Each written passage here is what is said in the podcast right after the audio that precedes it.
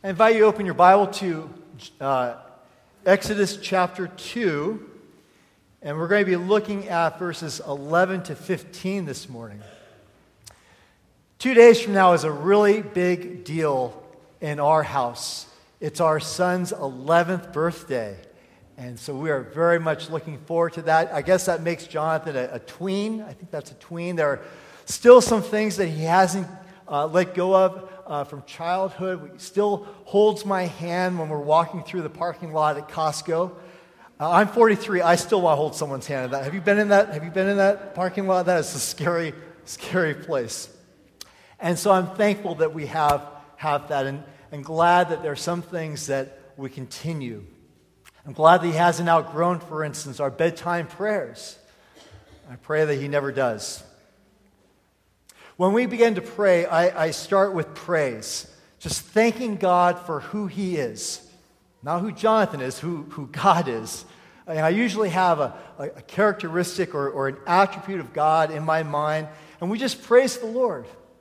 Say, Thank you, Lord, for, for being our protector, our helper, our creator. God, you are a good God. You are a friend to us. You are almighty. On Jonathan's birthday, I'm going to thank God for being a giving God. He gave us our son. In fact, his name, Jonathan, literally means Yahweh has given or gift from God. Think about all God has given you. He's given you life. He's given you this hour of worship to meet together.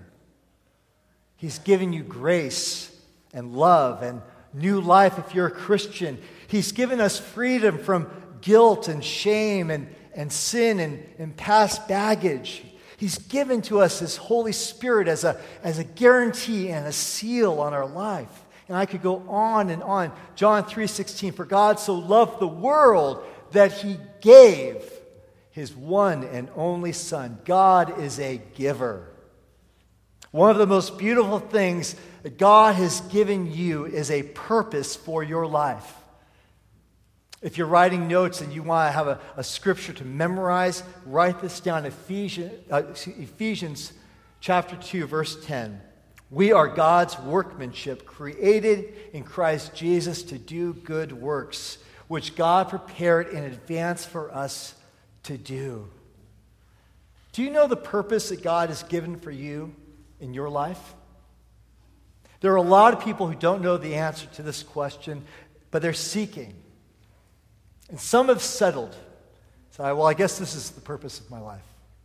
And others have given up, thinking, well, I've already fulfilled the purpose of my life. Now I'm retired. I, will just reflect back on what was or what might have been, but what could God have for me now in my, in my retiring ages? We believe in a God who is a giver, and He wants to give us plain, honest answers to the question of our purpose. What is the purpose for our life if we but ask Him? It is a beautiful thing to see a person doing what they were created to do and being who they were meant to be. But listen, there is no glory for God if we use our gifts for ourselves instead of for Him. And there's no joy for us when we try to fulfill our purpose our, on our own terms, uh, by our own strength, instead of relying on God. Where do we get the answers that God wants to give us? A good place to start is in our passage this morning. When the Bible says we are God's workmanship, it means that God is at work in our lives to prepare us for his service. And we'll see in today's passage uh, Moses grappling with these questions of uh, his identity and his meaning for his life. We're going to see him try to fulfill his life's purpose in his own strength, in his own timing, instead of relying on God. He'll try to be a hero. He's going to fail miserably. We're also going to see how God works through turning points in Moses' life to prepare him for his God given purpose that will play out years later. Moses, we know, as the hero of faith. That was years in the making.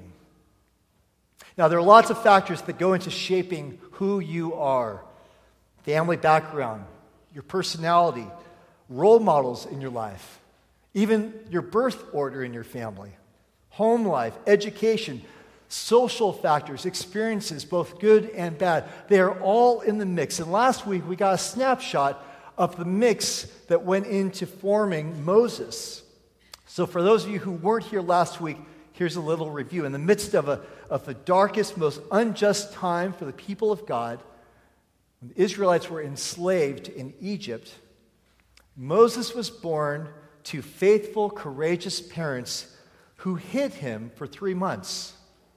And we read about the extraordinary turn of events that rescued Moses from the Nile in that little boat, that little, that little ark made of, of papyrus reeds and pitch, how he was adopted by an Egyptian princess, and how he was then safely returned back into the arms of his mother to nurse him. So Moses' DNA was Levite. That would be the Hebrew tribe of future priests. So his parents, we know, were godly. They risked their lives rather than kill their baby. And it's easy to imagine once he was safely returned to his mother's arms that she would pray over him, whisper in his ear, the character of God, reminding him the promises that God had made for his people. These parents were fulfilling their God given purpose. They relied on God. They were willing to say, Almighty God, if it is your will that our son be taken from us and live uh, in, the, in the palace with our captors, with those that are abusing us, but with the Egyptians, Lord, your will be done. So that's Moses' DNA. In his formative years, then, he had the best of everything a prince of Egypt. Picture what that would have been like the best accommodations, the best education, the best food, the best of everything but he always knew he was a little different. And then there was his adopted mother, a, a princess, who rescued this little Hebrew baby. So he had an Egyptian head and a Hebrew heart. And if we were Hebrew, if any of us here are Jewish, we wouldn't say so much heart, they'd say guts. His head was that of an Egyptian, but deep down, he was Hebrew. And all of that, being raised in the lap of, of luxury, but growing up in that society and culture, God was sovereignly using all those turning points to prepare him. Now let's read the passage, Exodus 2, verses 11 to 15. One day, when Moses had grown up, he went out to his people and looked on their burdens. And he saw an Egyptian beating a Hebrew one of his people. He looked this way and that, and seeing no one, he struck down the Egyptian and hid him in the sand. When he went out the next day, behold, two Hebrews were struggling together. And he said to the man in the wrong, Why do you strike your companion? And he answered, Who made you a prince and a judge over us? Do you mean to kill me as you killed the Egyptian? Then Moses was afraid and thought, Surely the thing is known. When Pharaoh heard of it, he sought to kill Moses. Moses fled from Pharaoh and stayed in the land of Midian, and he sat down by a well. Now, Moses will find out later in Scripture in, in Acts, he was 40 years old and still trying to find himself. So, parents that have 20 somethings living at home or returning home, hey, 40 years old, he's still trying to figure it out. He's a fascinating, complicated man. Let's begin at verse 11. Where did he go out from? He went out from the palace. He lived in that palace. He was brought up in such privilege, yet he went out and out to his people who were slaves. And he says it, he looked on their burdens. Moses saw the injustice that his people suffered. And so his DNA, how God had, had formed him, and how he had been formed not only by uh, how he was created, but also his life experience and his, his mother and his adopted mother, all that formed him, that Moses in some fashion knew he would be a hero. A hero.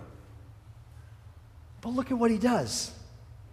He sees an Egyptian beating a Hebrew, one of his own, and his blood begins to boil.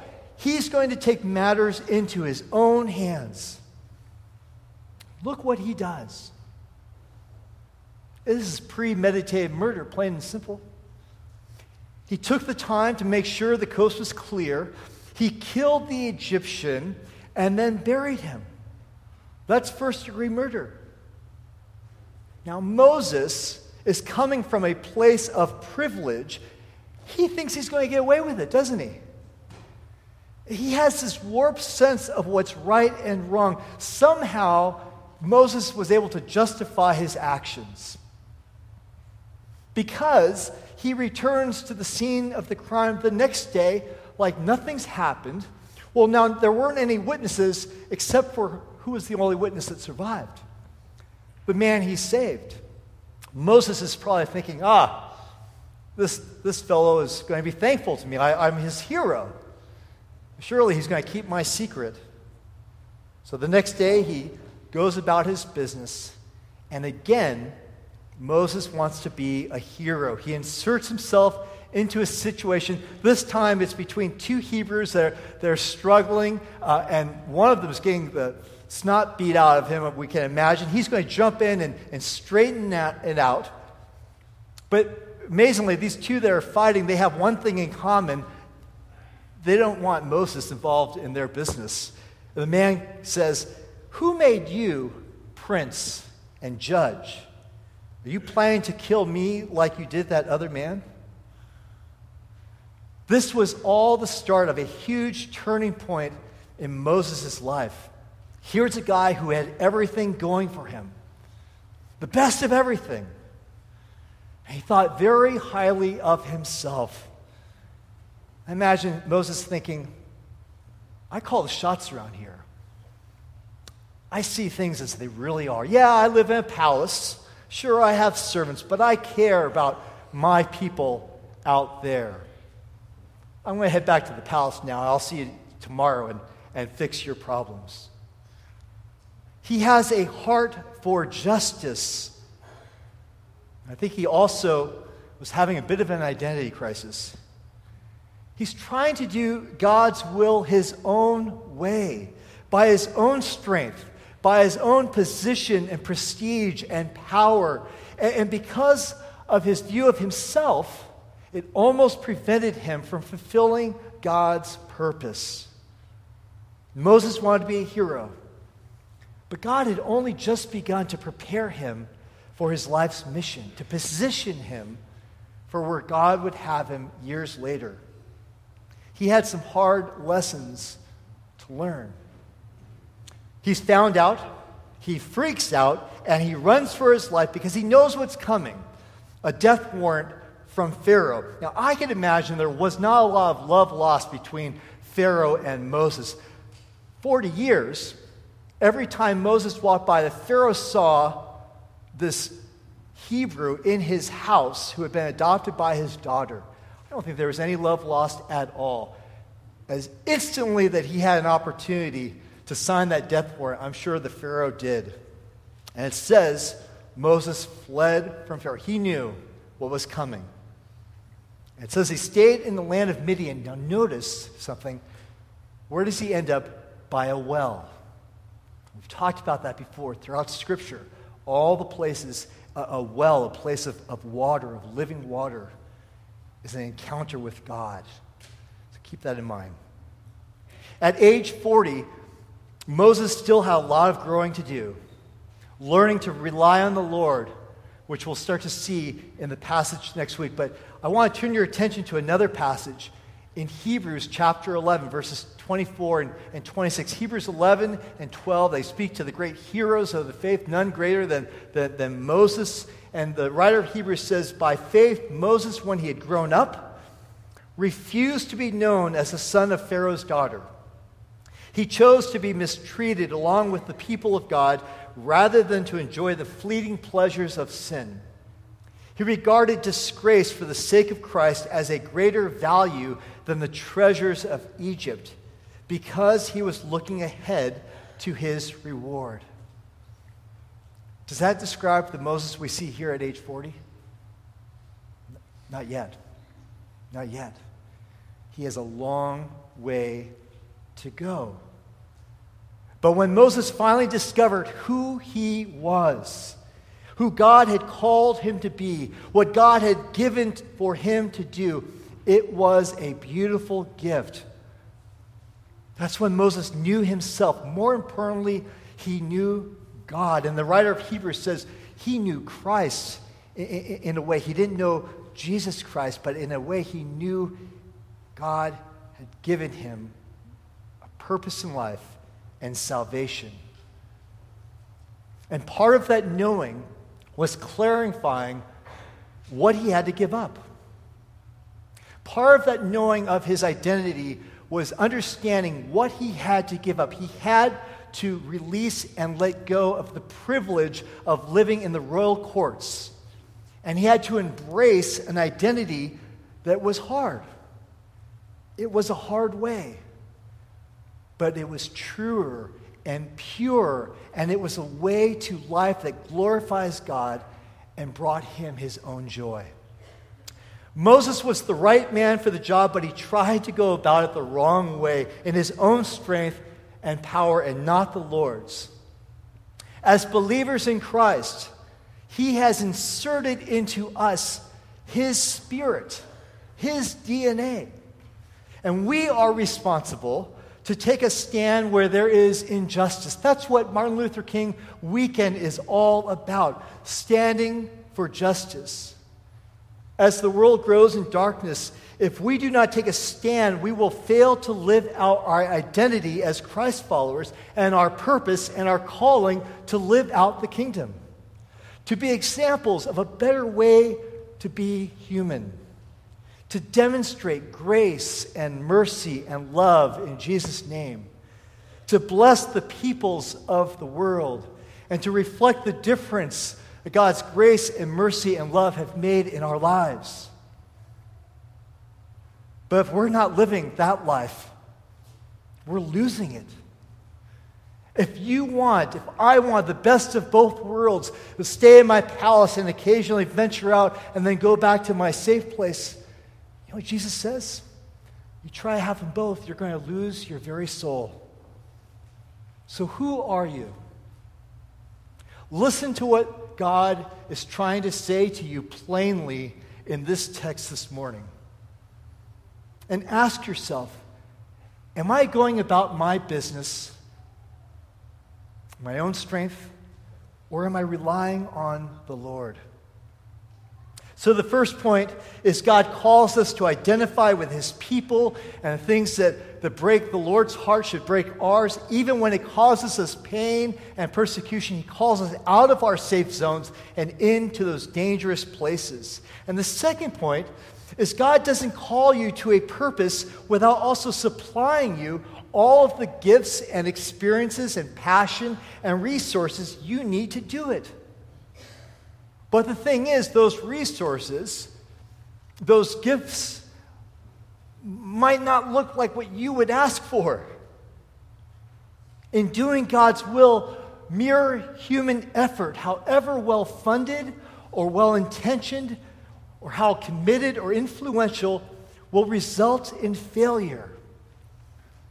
That's true in your career, in your educational pursuits, in your marriage, in your relationships, and yes, it's even true in the church.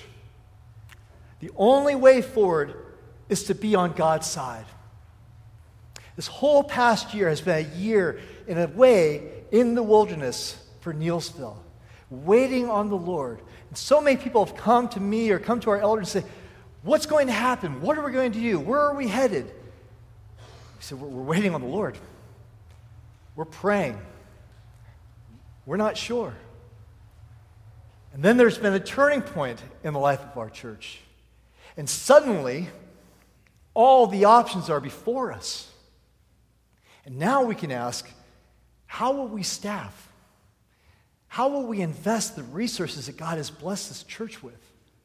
What new things is, is God calling us to step out of our comfort zone into in new ministries? How will we respond? And I want to ask us, for you to consider, by whose strength, whose authority will we live and do the work of God that He has planned for us as a church? God was planning to save His people, and Moses was part of that plan, but he had to learn what we learn from Jesus that salvation does not come by works, but by grace. So, this morning's text, we see uh, him thinking very highly of himself. Next week, we're going to see him struggle. We'll also see Moses begin to learn to walk by faith. I pray that would be true for us. We're coming out of a season of discernment and, and waiting on the Lord, and now answers are starting to, to unfold before us. Let's trust Him. God is a giver. He has given us a roadmap and a plan and a calling. Let's follow his lead. Let's pray. Thank you, Almighty God, for being our great giver. You made each person here for a purpose, Lord. I pray, Lord, that they would discover the purpose you have for their life. There are young people here, Lord, uh, who have their whole life ahead of them. And so, of course, we're focusing to think of, of what the purpose you'd have for their life is as well. But, but, Lord, you started using Moses when he was 80 years old. So, God, for, for those of us who, who are in the second half of our life, would you please, even now, say, what, what is that, that purpose you have for me? And Lord, may we follow the lead of your Son, who said in John 6 38, I came down from heaven not to do my own will, but the will of him that sent me. Help us to rely on you, not to go about our life our careers, our relationships, this church, not in our own strength, but to treasure Christ and to look ahead to our reward in Christ. God, we pray for your intervention in the great concerns uh, of our world today. Lord, there is war, there is injustice, there is mistreatment, there is even now slavery. People think, oh, there's, that's in the past. No, it is still happening now, Lord. That people are being enslaved in this world. And so, God, we pray for justice. We pray, Lord, that you would uh, strengthen and protect uh, our citizens who serve in uniform around the globe and bring peace, Lord, where there is conflict, and resolution, Lord, where there is unrest. We pray, God, for our president, for his cabinet, for the leaders of uh, of our Congress, our national leaders. We pray, Lord, for our state and local uh, governments. Lord, we pray for our first responders. Lord, strengthen and protect them as they serve to protect and, and care for our communities. And close to home, Lord, we pray for those that, that are right here in our up, upper Montgomery County region that are struggling this hour. Folks that are homeless, folks, Lord, that are, that are near homeless, that are moving from home to home of friends. Lord, those that are underemployed and, and, unemployed and struggling to make ends meet, Lord, we pray for them and we pray that you would mobilize uh, your church here in Germantown and, and in this region to make a difference for Christ and, Lord, to, to fulfill the mission you've given to us. God, we pray for dear ones that are, are struggling this day who aren't able to be with us this morning for worship, especially, Lord, uh, for one uh, dear one who writes a prayer request here for someone battling cancer. And we pray, God, for, for, for tender mercies of in healing. We pray, Lord, for our sister Sandy and sister Helen as, as uh, Sandy cares for her mother. And we pray, God, that you would strengthen her. And we thank you for, for both of our dear sisters, Lord, and for their, their testimony to us. Thankful, Lord, for um, dear ones that that have been blessed with, with a new job and employment and staffing. God, we, we pray, God, your blessing there. And, and prayers, Lord, of thanksgiving for those celebrating a birthday. Rick today celebrating birthday, Molly's birthday, and Jonathan's this week. We ask you, God, to, to bless each of them. And so we pray as you taught us, saying, Our Father, who art in heaven, hallowed be thy name. Thy kingdom come, thy will be done, on earth as it is in heaven. Give us this day our daily bread, and forgive us our debts, as we forgive our debtors. And lead us not into temptation, but deliver us from evil. For thine is the kingdom, and the power, and the glory forever. Amen.